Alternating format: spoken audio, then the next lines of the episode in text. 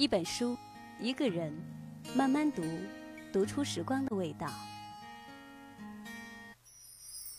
一首歌，一座城，慢慢听，听到内心的节奏，心的安静。每晚十点，西西陪你倾听时光。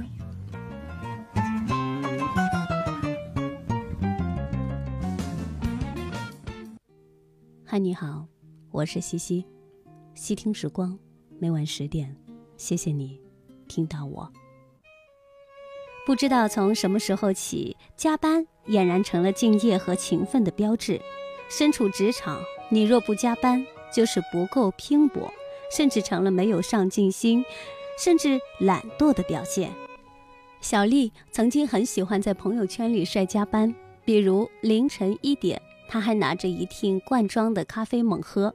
空荡荡的办公室，只有他一个人对着手机自拍，或者是深夜路灯下，他孤身回家的身影。但最近他晒的一次却是医院的病历。入职半年，小丽已经进了三次医院。最近的一次是加班完的凌晨，她发三十九度的高烧，去了急诊。医生给的方案是：你的身体和精神都极度的疲劳，需要休养至少一周。小丽慌了神，休息一周，不仅老板的脸色不好看，自己可能也会不适应突然放松下来的感觉了。但这一次呢，她的身体却不再听他使唤。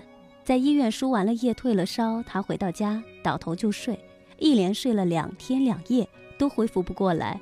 这两天，我看到她在朋友圈里更新了状态，身体垮了，这份工作，谁爱干谁干，反正我不要了。小丽说：“自从进入这个公司第一天开始，就开始了无休止的加班模式。员工大会上，老板是这么告诫大家的：在咱们公司，大家没有什么特别重要的事，都要留到晚上九点。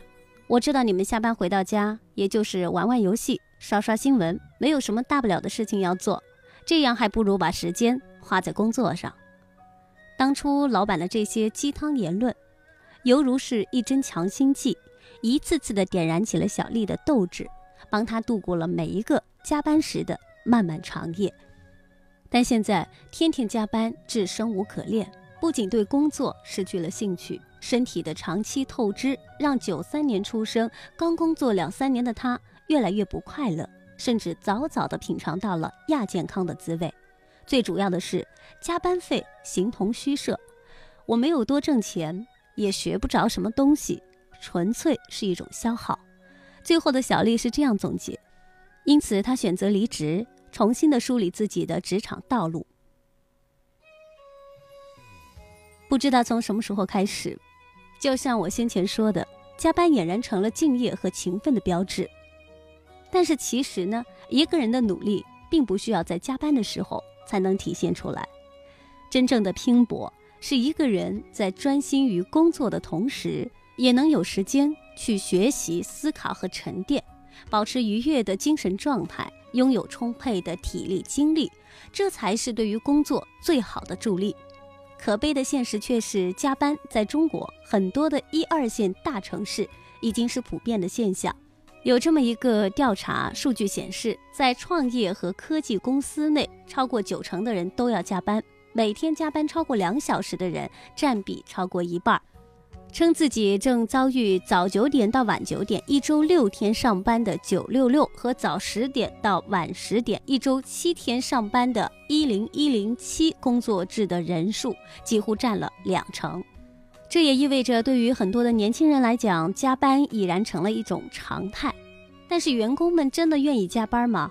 同样的数据报道，某知名大公司要求员工“九六六”工作制之后，当集团的 CEO 在一个直播平台上分享自己的创业经历时，评论区却被公司的员工对于“九六六”的吐槽刷了屏。有员工甚至认为这种政策就是变相的裁员，逼员工离开。上有政策，下有对策。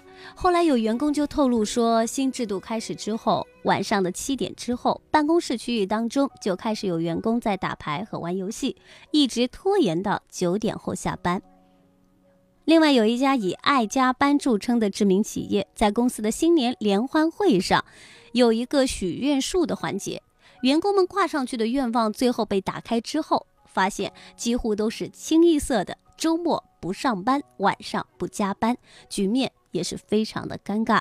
现在国内很多的企业喜欢倡导所谓的狼性文化，但狼性的本质并不是不计后果，以消耗员工健康和忠诚度而实现的。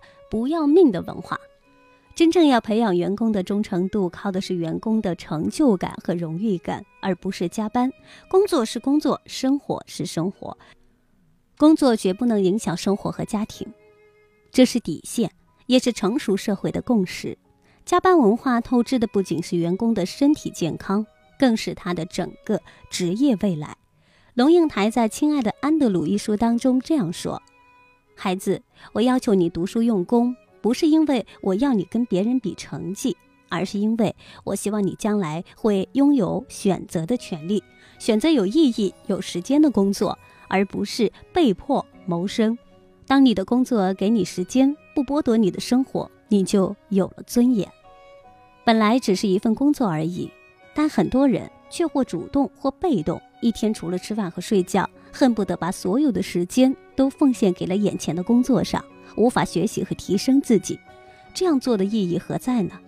每一个加班狗都应该问问自己，毕竟身体是自己的，工作是老板的。加班路上，前行且珍惜。听说白雪公主在逃跑，小红帽在担心大灰狼。听说疯帽喜欢爱丽丝。丑小鸭会变成白天鹅。听说彼得潘总长不大，杰克他有竖琴和魔法。听说森林里有糖果屋，灰姑娘丢了心爱的玻璃鞋，睿智的河水知道，白雪是因为贪玩跑出了城堡。小红帽要见一只自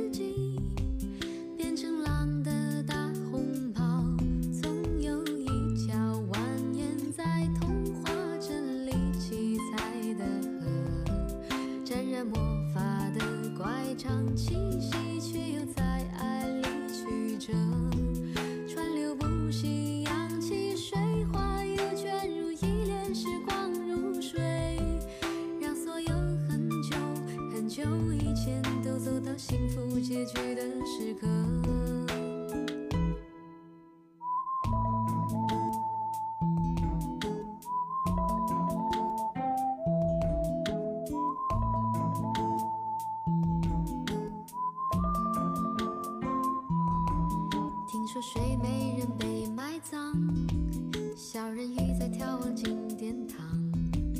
听说阿波罗变成金乌，草原有奔跑的剑齿虎。听说匹诺曹总说着谎，侏儒怪拥有宝石满箱。听说悬崖有棵长生树，红鞋子不知疲倦的在跳舞。只有睿智的河水知道。逃避了生活的煎熬，小人鱼把阳光抹成眼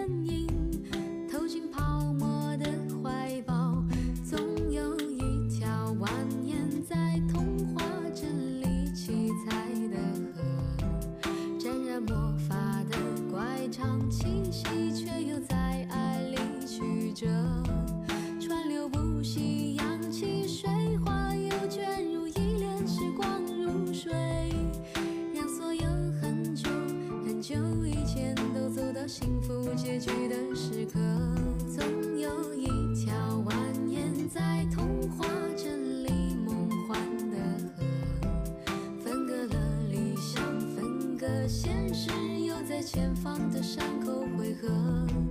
川流不息，扬起水花，又卷入一帘时光如水。让所有很久很久以前都走到幸福结局的时刻。又陌生。